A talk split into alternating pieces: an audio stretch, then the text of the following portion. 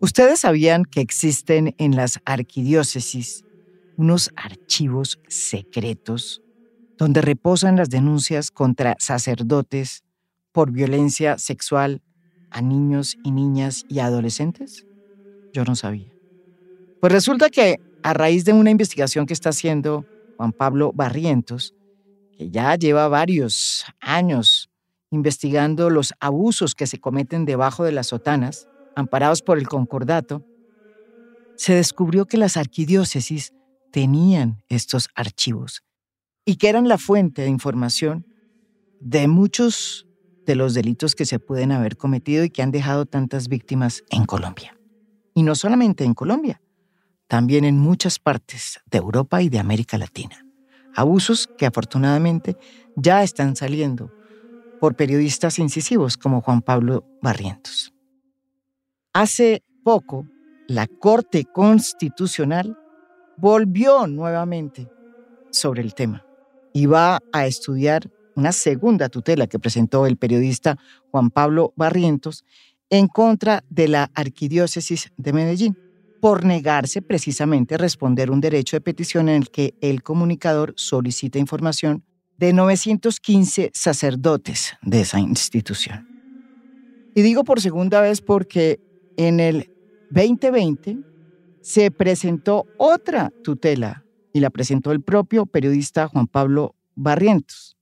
Y la tutela lo que pedía era información precisamente sobre estos casos de los sacerdotes que han cometido presuntos delitos sexuales contra niños, niñas y adolescentes. En esa ocasión, la Corte falló a favor del periodista y le ordenó a los sacerdotes y a las arquidiócesis entregar esa información. Pero resulta que dos años después le tocó volver otra vez a presentar una nueva tutela debido a que muchas de las arquidiócesis se negaron a entregar la información. Esto sigue siendo complicado. Pero básicamente lo que estamos diciendo es que el acceso a la información en este tema tan complicado ha sido muy difícil para los periodistas que están investigando este tema. Y nadie entiende por qué cuando un periodista pide una información sobre unos archivos que pueden ser la clave para saber quiénes eran los sacerdotes que cometieron ese tipo de delitos, pues la arquidiócesis no solamente de Medellín, sino también la de Bogotá y la de otros sitios, se niegue a entregar esa información.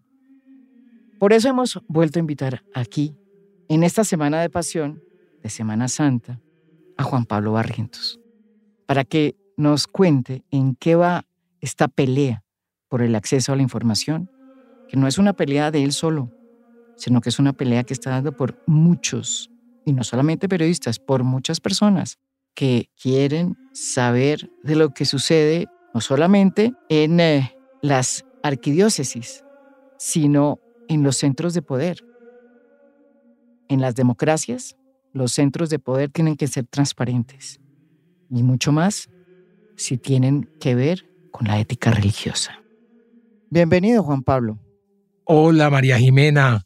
Gracias por la invitación. Es un placer estar aquí en A Fondo Juan Pablo, ¿por qué quiere usted acceder a la información que contendrían esos archivos secretos de las arquidiócesis? ¿Qué es lo que hay ahí que no quieren entregar? Desde la última vez que hablamos hasta este nuevo programa, pues en Francia se descubrió que entre 1950 y 2020 hay al menos 250 mil víctimas de abuso sexual por parte de sacerdotes eh, y si se cuentan a los laicos comprometidos, a religiosos que no son sacerdotes, pues estas denuncias llegan a más de 400 mil en un solo país. La última vez que hablamos, te comentaba que en el mundo hay más de 100 mil denuncias en todo el mundo, pero lo de Francia, eso llegó a otro nivel. Y a ese nivel, eh, con esas cifras, llegaría en todos los países donde está la Iglesia Católica si hicieran lo mismo que hicieron en Francia, que fue contratar una... Eh, Mm, comisión externa que investigara los abusos sexuales por parte de clérigos contra niños, niñas y adolescentes. Y esa comisión llegó a esa conclusión, oiga, aquí entre 1950 y 2020 hubo más de 200 mil casos, más de 200 mil casos. María Jimena, si hiciéramos una comisión similar a, aquí en Colombia, similar a la que hubo en Francia, esas cifras quedarían en pañales. Aquí serían muchísimos más, porque aquí los archivos secretos que guardan los obispos, los arzobispos y los superiores de comunidades religiosas eh, eh, archivos en los que reposan estas denuncias contra sacerdotes, pues son archivos que mantienen ellos y que protegen con el derecho canónico y que no le han entregado a las autoridades civiles. Y, sería escandaloso conocer lo que hay ahí. Yo creo que ese es el miedo que tiene la Iglesia Católica Colombiana para revelar de una vez por todas, para eh, decir, vamos a crear una comisión para decirle a la gente qué es lo que ha pasado en la historia de la iglesia en este país. No lo hacen porque sabe que sería escandaloso y que se les irían muchísimos feligreses. Pues repito, lo de Francia es un juego de niños en comparación a lo que ha pasado en Colombia.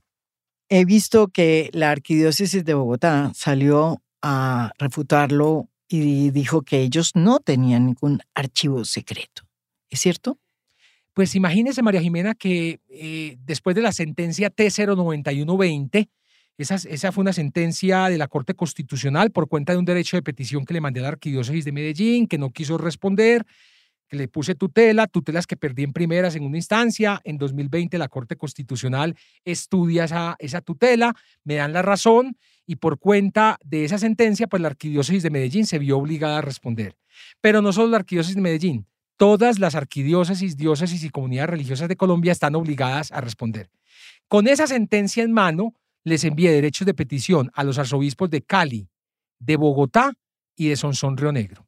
Y continúa el encubrimiento de estos altos jerarcas, altos jerarcas que, repito, como lo dije en el otro programa, de una iglesia católica que es una empresa del crimen organizado transnacional, como lo han definido no solo fiscales en Estados Unidos, sino investigaciones en todo el mundo.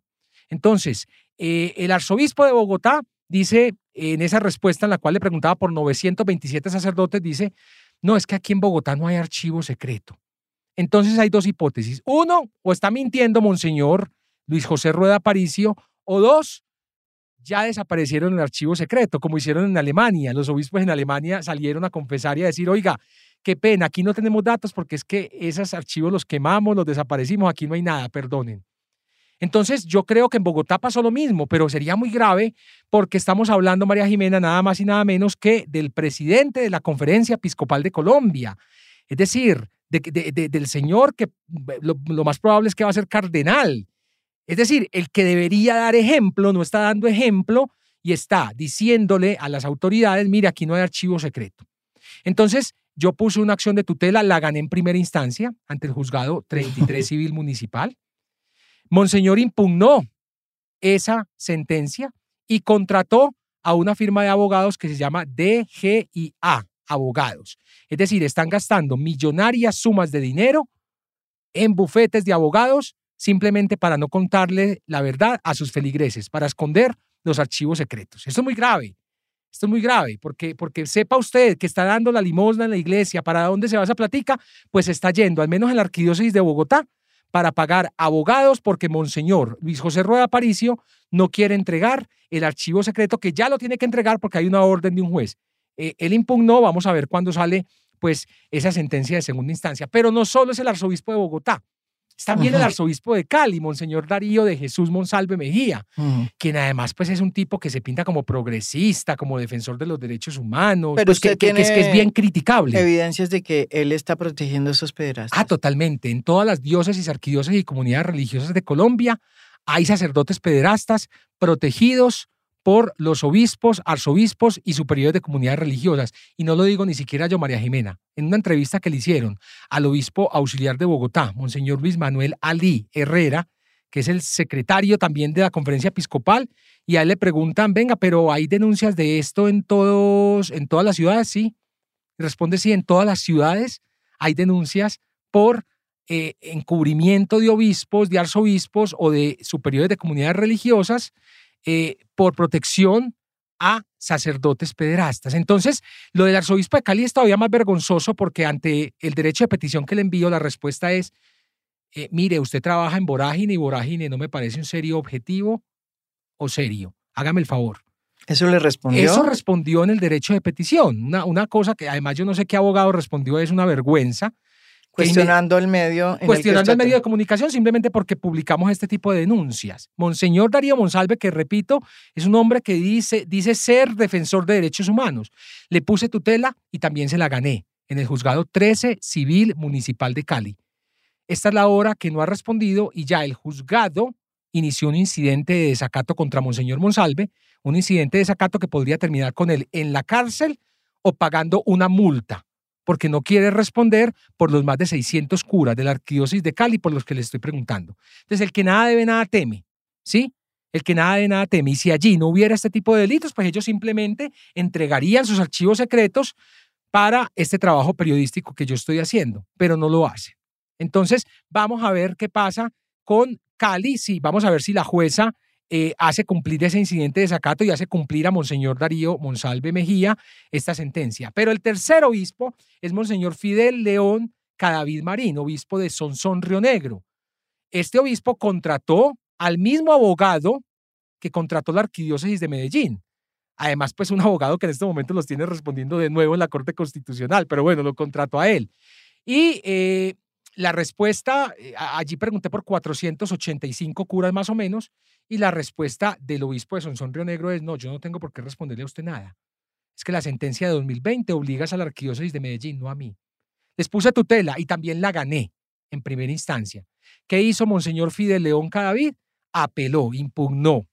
Y para esto, pues, contrató, repito, a los mismos abogados de la arquivos de Medellín. Entonces, ¿aquí para dónde se está yendo la plata, la limosna, los diezmos y las donaciones? Se está yendo, queridos oyentes, para pagar costosísimos bufetes de abogados que los obispos contratan para no responder por estas denuncias de abuso sexual contra niños, niñas y adolescentes que han cometido los sacerdotes. Entonces, es una absoluta vergüenza porque hay una desconexión total con lo que les está diciendo el Papa desde el Vaticano todos los días. Aquí hace tiempo está documentado que el arzobispo de Medellín, Monseñor Ricardo Tobón Restrepo, es el peor, el, el más peligroso encubridor de pederastas que hay en Colombia y el señor sigue en la arquidiócesis más importante que hay para América Latina que es Medellín, porque es una de las que más, eh, es la que más tiene curas, allá producen curas de una manera impresionante para todo el mundo, hay como cuatro seminarios, y allá sigue Ricardo Tobón Restrepo. ¿Quién es el jefe de Ricardo Tobón Restrepo? Pues el Papa, y ahí lo mantiene. Está Monseñor Óscar Urbina Ortega, que después de todas las denuncias que ha habido contra Monseñor Urbina por encubrir a más de 30 sacerdotes de la arquidiócesis de Villavicencio, ahí sigue como si nada en Villavicencio ahí sigue como si nada. Entonces, por un lado hay unos anuncios pues que son grandilocuentes, que son magnánimos, que son maravillosos, y por el otro lado, estos personajes que han encubierto a curas pederastas siguen como si nada hubiera ocurrido en sus diócesis, en sus arquidiócesis y sus comunidades religiosas. Y ahí hay otros que deberían dar ejemplo, como repito, el arzobispo de Bogotá, el arzobispo de Cali el de Sonsón Río Negro, pagando abogados simplemente para no responder derechos de petición que un incómodo periodista les está enviando para por fin llegar a la verdad de lo que han sido los abusos sexuales por parte de clérigos aquí en Colombia.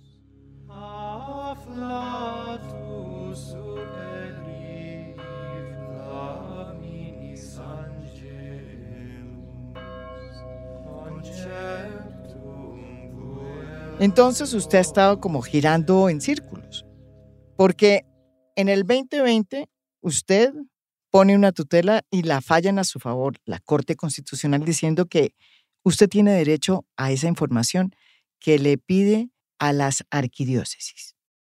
Sin embargo, cuando empieza usted a ejercer su derecho, las arquidiócesis dicen que no, por muchísimas razones.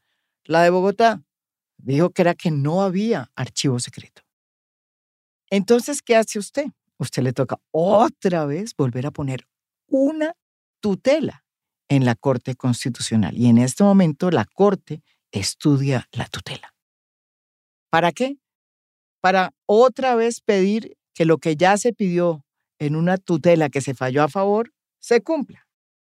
Eso es lo que le ha tocado a usted hacer para que aquí se cumpla el derecho, que es un derecho de todos los colombianos, del acceso a la información. ¿En qué va entonces en esta pelea?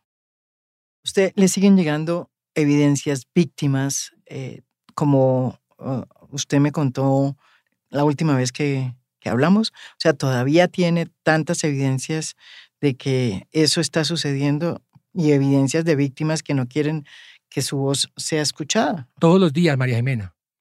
Ayer recibía, por ejemplo, la denuncia de una madre de Bucaramanga que me contaba que su hijo entró al seminario, pues cuando entró, entró pequeño, pues menor de edad, adolescente, allí duró siete años, pero que lo expulsan simplemente porque su hijo no accedió a los favores sexuales que le estaban pidiendo los curas del seminario allí en, en Bucaramanga, el seminario mayor de Bucaramanga. Y escuchar a esa madre eh, con un dolor profundo porque le acabaron la vida a su hijo, porque su hijo tenía una vocación, ella dice que su hijo tenía vocación, pero que esa vocación se la destruyeron cuando él no quiso acceder a esos favores sexuales que le pedían los curas. Es muy doloroso pues escuchar a una mamá, eh, ver a su hijo sufrir con traumas de eso que le dejó el paso por el seminario mayor de, de Bucaramanga. Entonces, todos los días recibo historias como esas, eh, que yo sigo documentando, pero que me estoy concentrando más en llegar a lo macro, y es a los archivos secretos de cada diócesis, arquidiócesis y comunidades religiosas de Colombia. Yo ahora, María Jimena, estoy esperando una decisión de la Corte Constitucional, porque resulta que la arquidiócesis de Medellín, no contenta con una sentencia de 2020, pues le mandé otro derecho de petición eh, preguntándole por 915 curas a Monseñor Ricardo Tobón y anexándole la sentencia T091-2020 y no, no quiero contestarle. Pero, monseñor, ¿cómo así? Aquí hay un precedente constitucional. No, no me da la gana de contestarle. Más o menos lo que me dicen en las respuestas con los abogados costosísimos que él ha contratado. Entonces puse una tutela. Esa tutela la gané en primera instancia. La jueza 14 civil del circuito de Medellín me dio la razón y dijo, Monseñor, le tiene que entregar la información de los 915 curas al periodista. ¿Por qué? Porque ya hay un precedente constitucional que es la sentencia T09120. ¿Ya? Pues Monseñor impugnó. Y esta tutela llegó al Tribunal Superior de Medellín.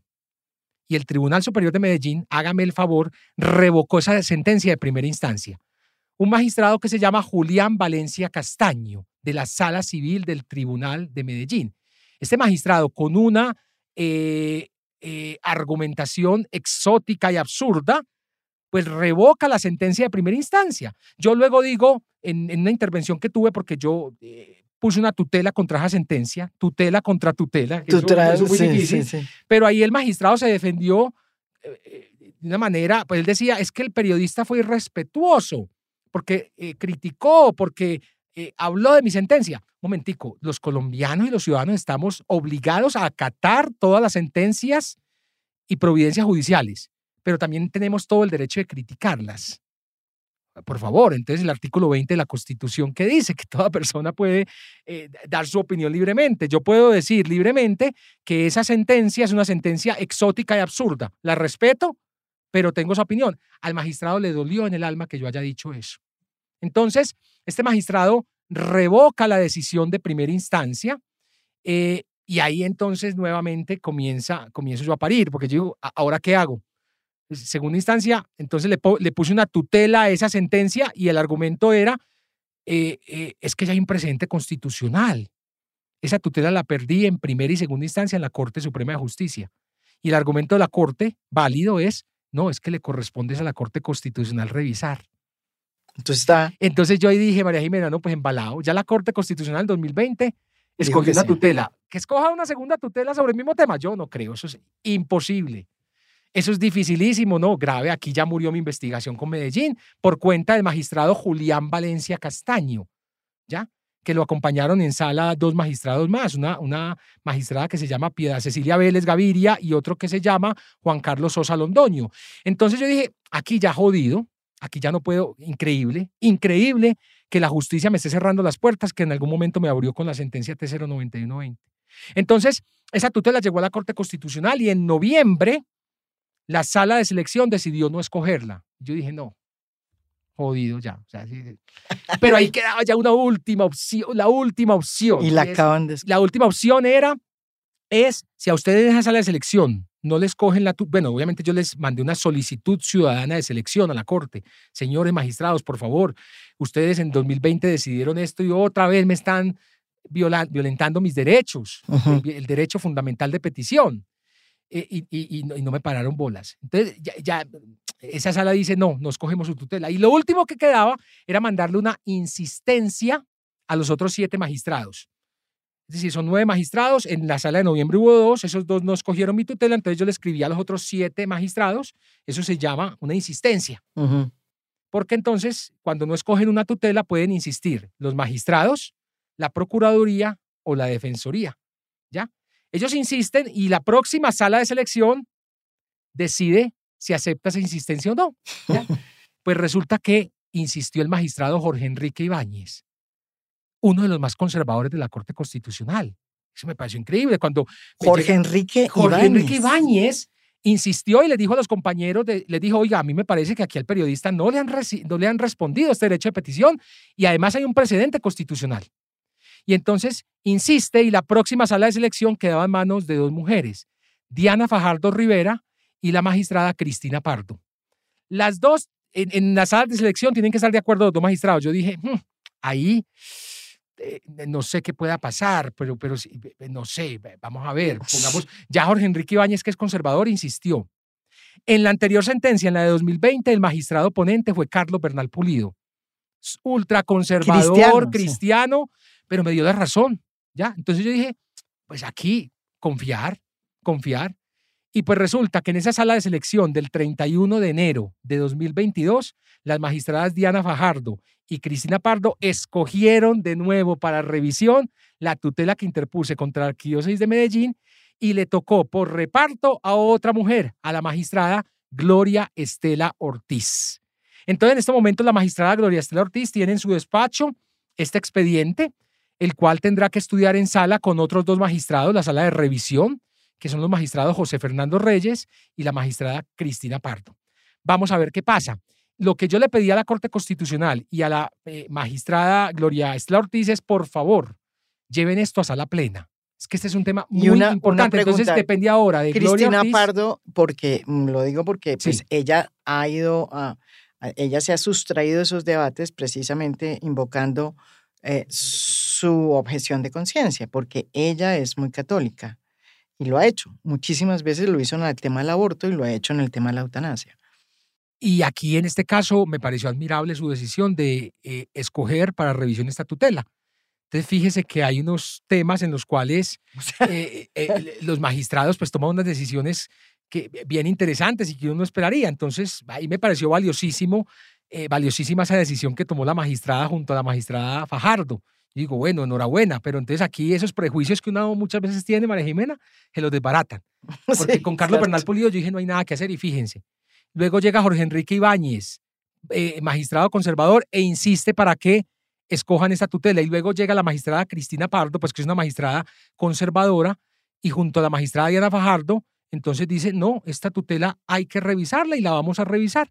Vamos a ver qué decide la magistrada Gloria Ortiz, pero eh, eh, ojalá lleven esto a sala plena. Yo creo que aquí son los nueve magistrados los que tienen que sentar una posición frente a lo que hace la Iglesia Católica en Colombia. Les van a permitir seguir guardando por cuenta del derecho canónico unos archivos secretos o los van a obligar a que esos archivos secretos los entreguen para la investigación periodística, pero además los envíen a la Fiscalía General de la Nación, porque una decisión que tomó aquí la magistrada Gloria Estela Ortiz, importante, la semana pasada, eh, decretó pruebas.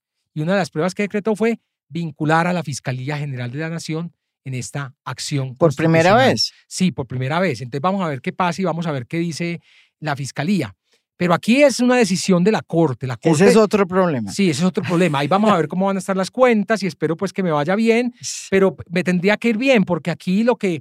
Eh, a mí los curas me tratan de, es que usted es muy irresponsable, amarillista, sensacionalista, todo lo que ustedes quieran. Hombre, si yo fuera así, irresponsable, amarillista, sensacionalista, ni mandaría un derecho de petición ni me pondría en esas vainas de poner tutela ni en llegar hasta la Corte Constitucional. Publicaría todo lo que me llega. No, no lo hago. Porque soy responsable, es que eh, eh, apelo a todas estas herramientas que me ofrece la Constitución y la ley para poder acceder a información. ¿Qué más responsabilidad quieren?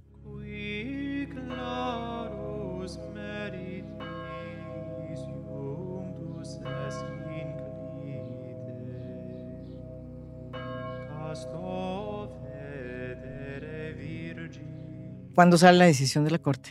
Eh, pronto, pero no sé, se puede demorar un poco más porque eh, como pedí sala plena, entonces las decisiones de sala plena se demoran un poco más. Ahora, todavía no, no, no sé si la magistrada Gloria Ortiz accederá a esa petición mía. Puede decir, no, a mí no me parece que esto sea de sala plena, sino la sala de tres de revisión, entonces puede que salga ya o puede que salga en un mes, pero yo creo que antes de mitad de año tendría que salir eh, esta nueva sentencia de la Corte Constitucional, que ya, repito, pues marcaría un hito en lo que tiene que ver con temas de acceso a información en Colombia. Y aquí yo tengo que agradecerle, María Jimena, a la Fundación para la Libertad de Prensa, la FLIP, que se ha comportado de una manera pues increíble, han sido súper generosos con su tiempo, con sus intervenciones.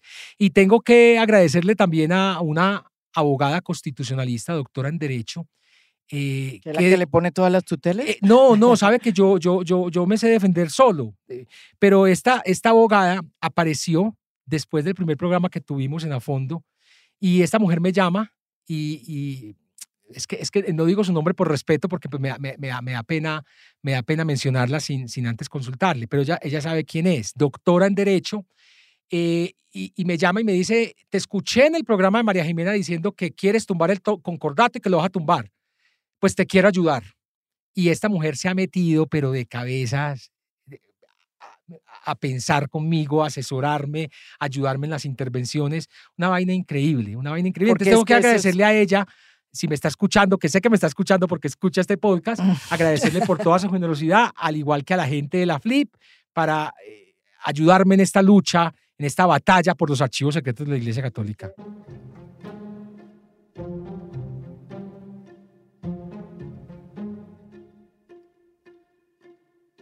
Lo importante de este caso no solamente es saber cuáles son las víctimas de la pedofilia en Colombia, sobre todo las que tienen que ver con las víctimas que han sido victimizadas por sacerdotes. Lo importante también es que se está abriendo un camino para fortalecer el acceso a la información en Colombia, y no solo para los periodistas, también para ustedes, los ciudadanos. Y se lo agradecemos en parte a periodistas como Juan Pablo Barrientos. Esto es A Fondo, un podcast original de Spotify. Mi nombre es María Jimena Duzán.